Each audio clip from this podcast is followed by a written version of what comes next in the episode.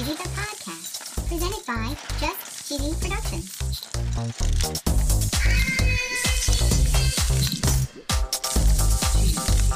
Hi there. I'm your host, Fondue. And I'm Just Cheesy. Are you ready for a second season of Just Cheesy the podcast? Of course. You want to learn a little bit about cheese history? I do. Do you want to find out about the latest cheese holidays? Sure. Do you want to hear about some cheese news? How about a joke? Why is cheddar the most dangerous of all the cheeses? Why? Because it's very sharp. Get it sharp. Join us for Just Cheesy the podcast, Season season two. two.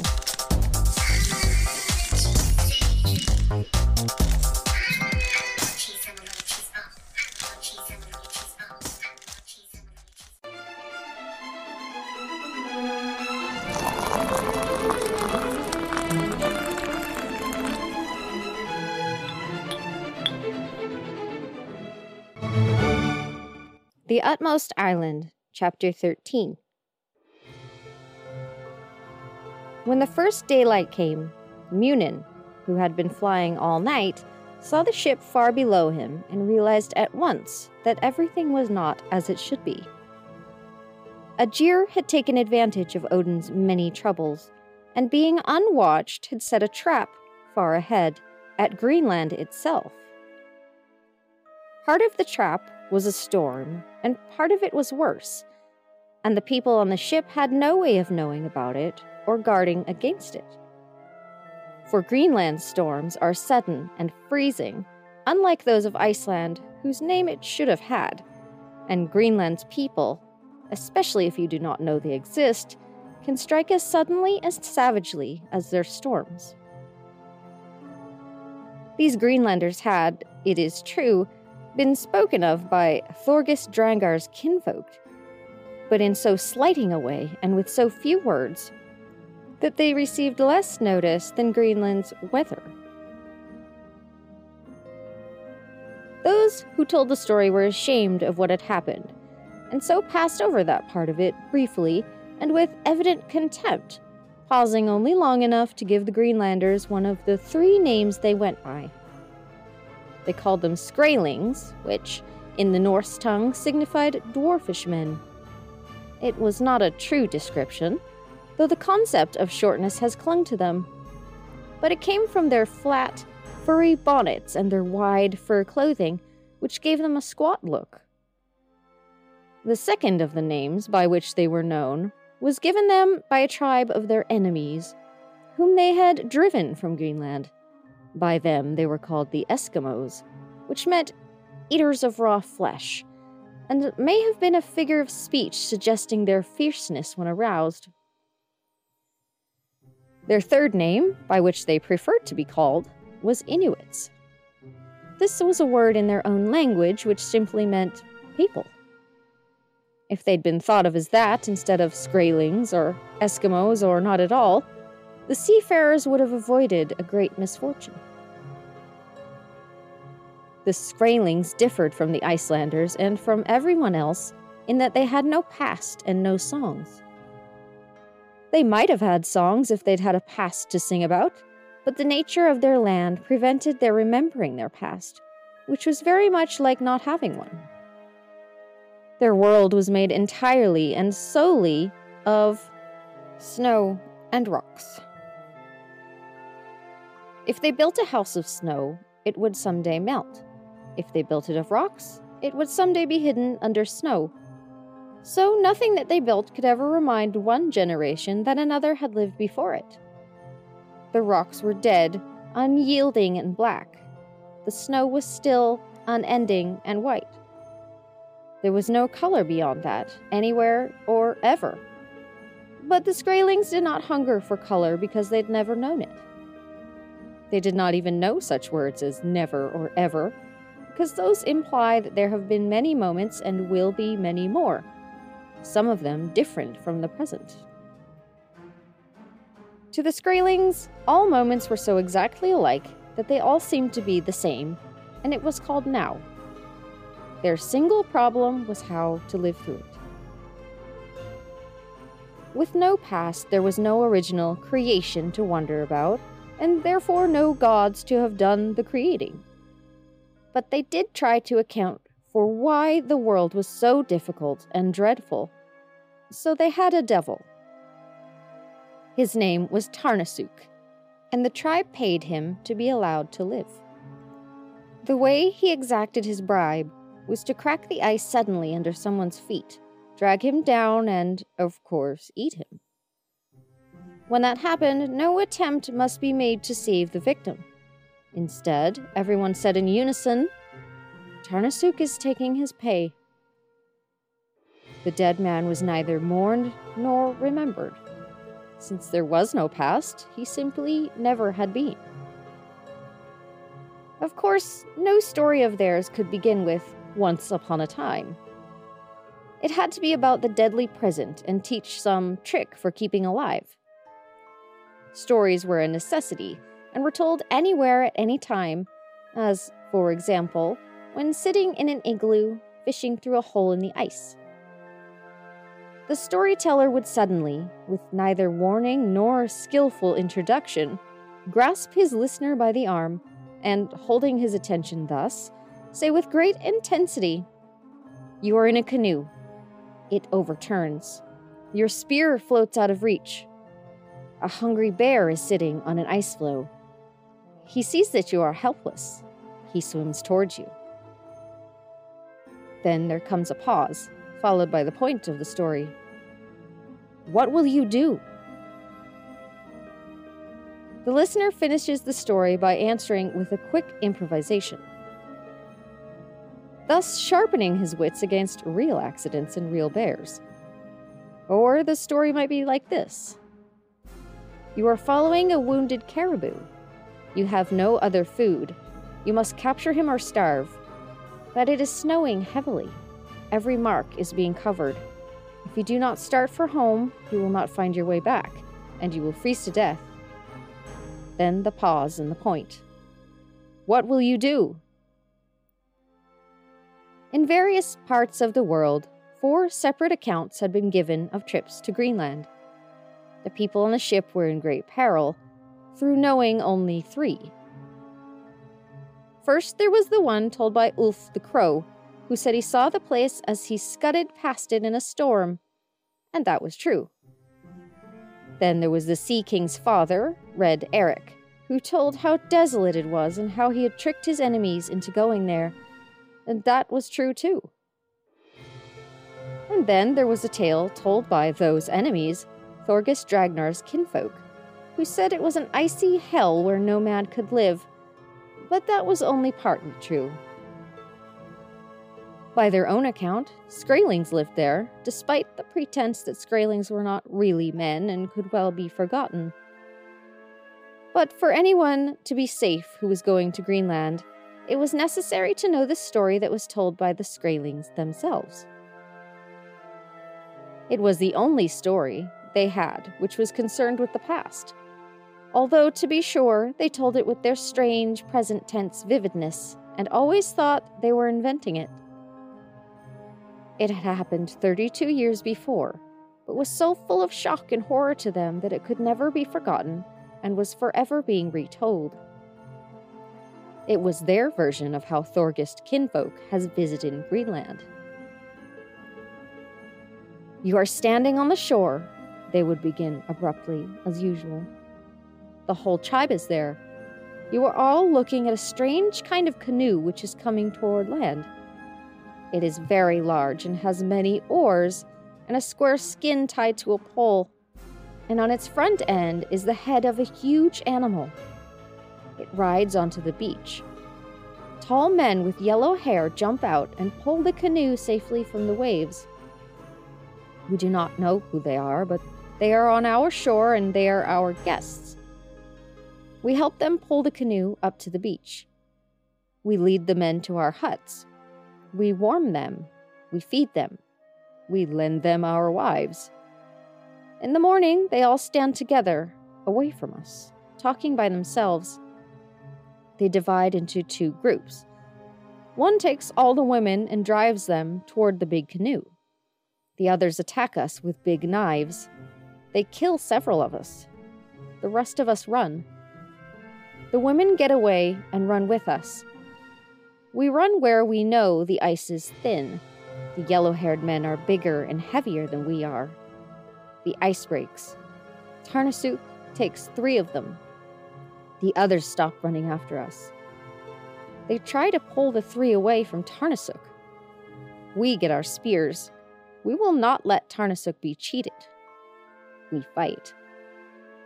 Tarnasuk makes us strong and brave. The strangers run back to their big canoe. We let them go. They sail around the point of the land. They try to live in another place. We hunt them. We kill many. Very few are left. They are sick and gloomy. They get into the big canoe and go back into the sea. Then the pause in the story and the point. Again, you are standing on the shore. You see a big canoe coming out of the sea. It has a square skin tied to a pole and many oars, and an animal's head on the front. Think now and answer quickly. What will you do? And while the answer was being thought out, another square sailed ship with a dragon head prow, the one that was trying to save Thor from Olaf, came nearer to Greenland. To those on board, unaware of anything but fair weather, this was the third day of a perfect three day journey. Nightfall, or morning at latest, would see them safely ashore, dividing the land that was to be their new farms. There had been some question in the Bonders' minds whether the crew should have as much land as themselves. But since the crew heavily outnumbered them, it seemed wiser to be fair, so they announced that the distribution would be the same for all. This news was received with enthusiasm. It was said on all sides that this was the right way to begin building their new world, but a few of the Bonders muttered that they were showing disrespect for the old ways they had set out to preserve.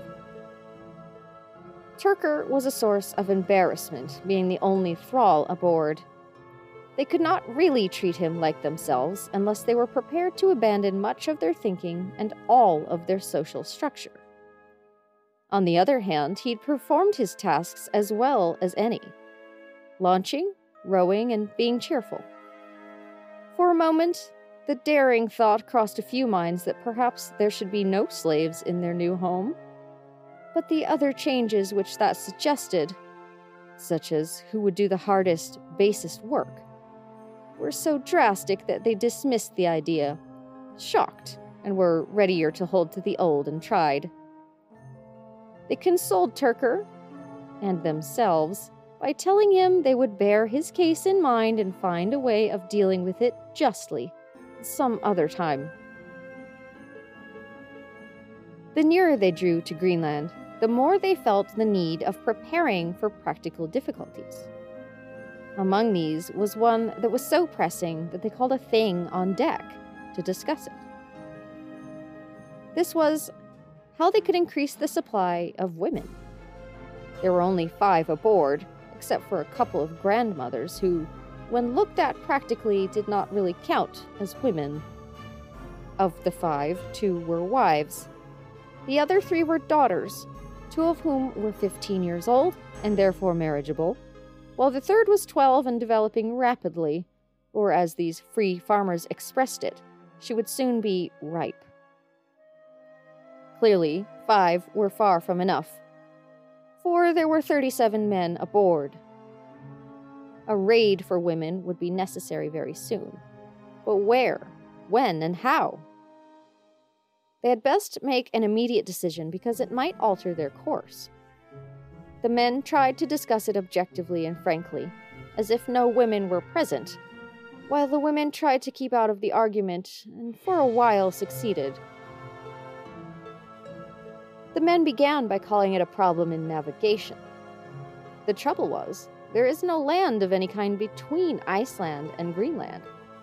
So they must either turn back and raid the Orkneys after all, or perhaps the Shetlands or Faroes, or else they must go on to Greenland, leave the women and children there with a few men to guard them, and then sail back a much greater distance to do their raiding. The second plan was adopted because one of the wives could not be silent any longer and gave a practical reason which was decisive. She said that the women would need time ashore to set up housekeeping. The other women said this was true. They had another reason, which they did not give and perhaps were not aware of. It was pleasant to be the only women on the expedition, and they wanted that to last as long as possible.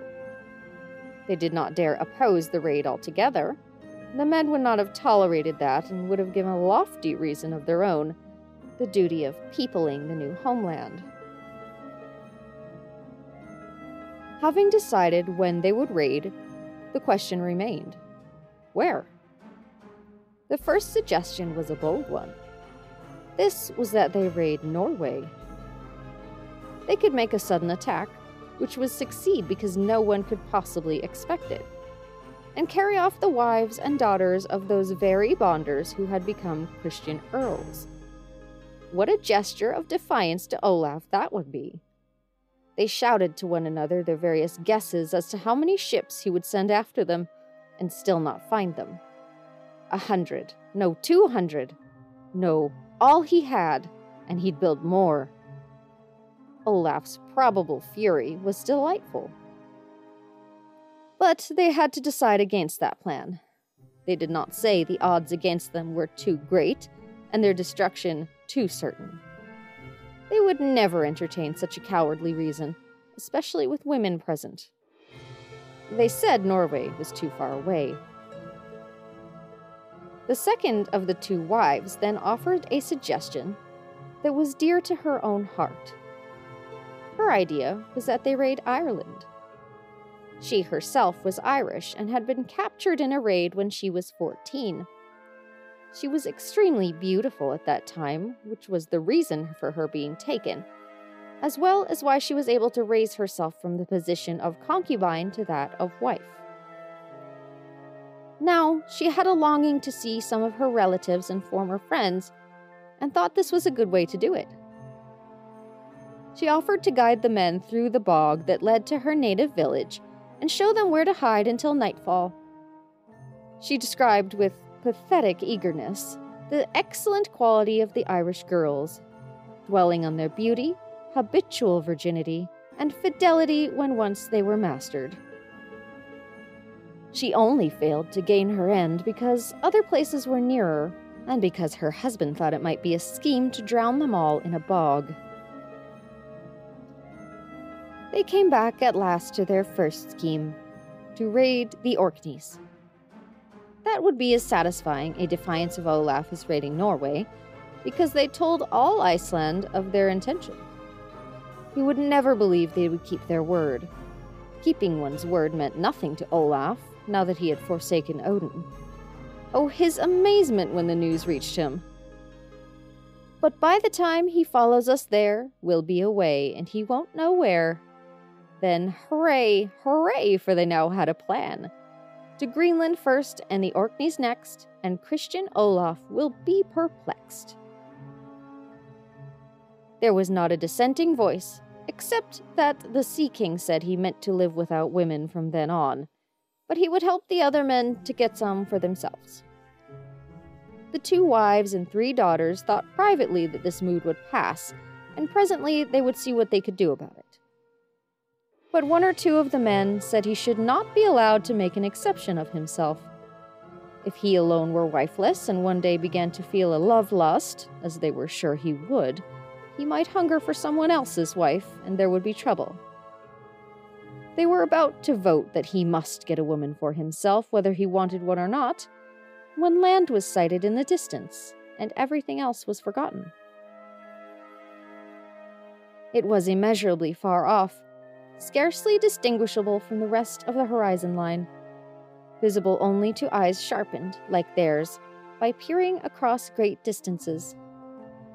Even if the wind held up, they would be most of the day reaching it but it was Greenland beyond any doubt. They knew the stars and they knew the course taken on the three earlier voyages. They knew everything that was to be known about it at the time, except the storm which Aegir was brewing there.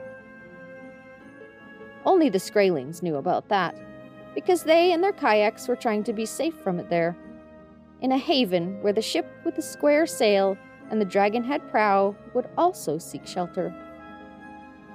The Icelanders might perhaps have been prepared for Aegir's treachery, but never for a fight with Skraelings. How could a people who had no past be imagined by people who had little else?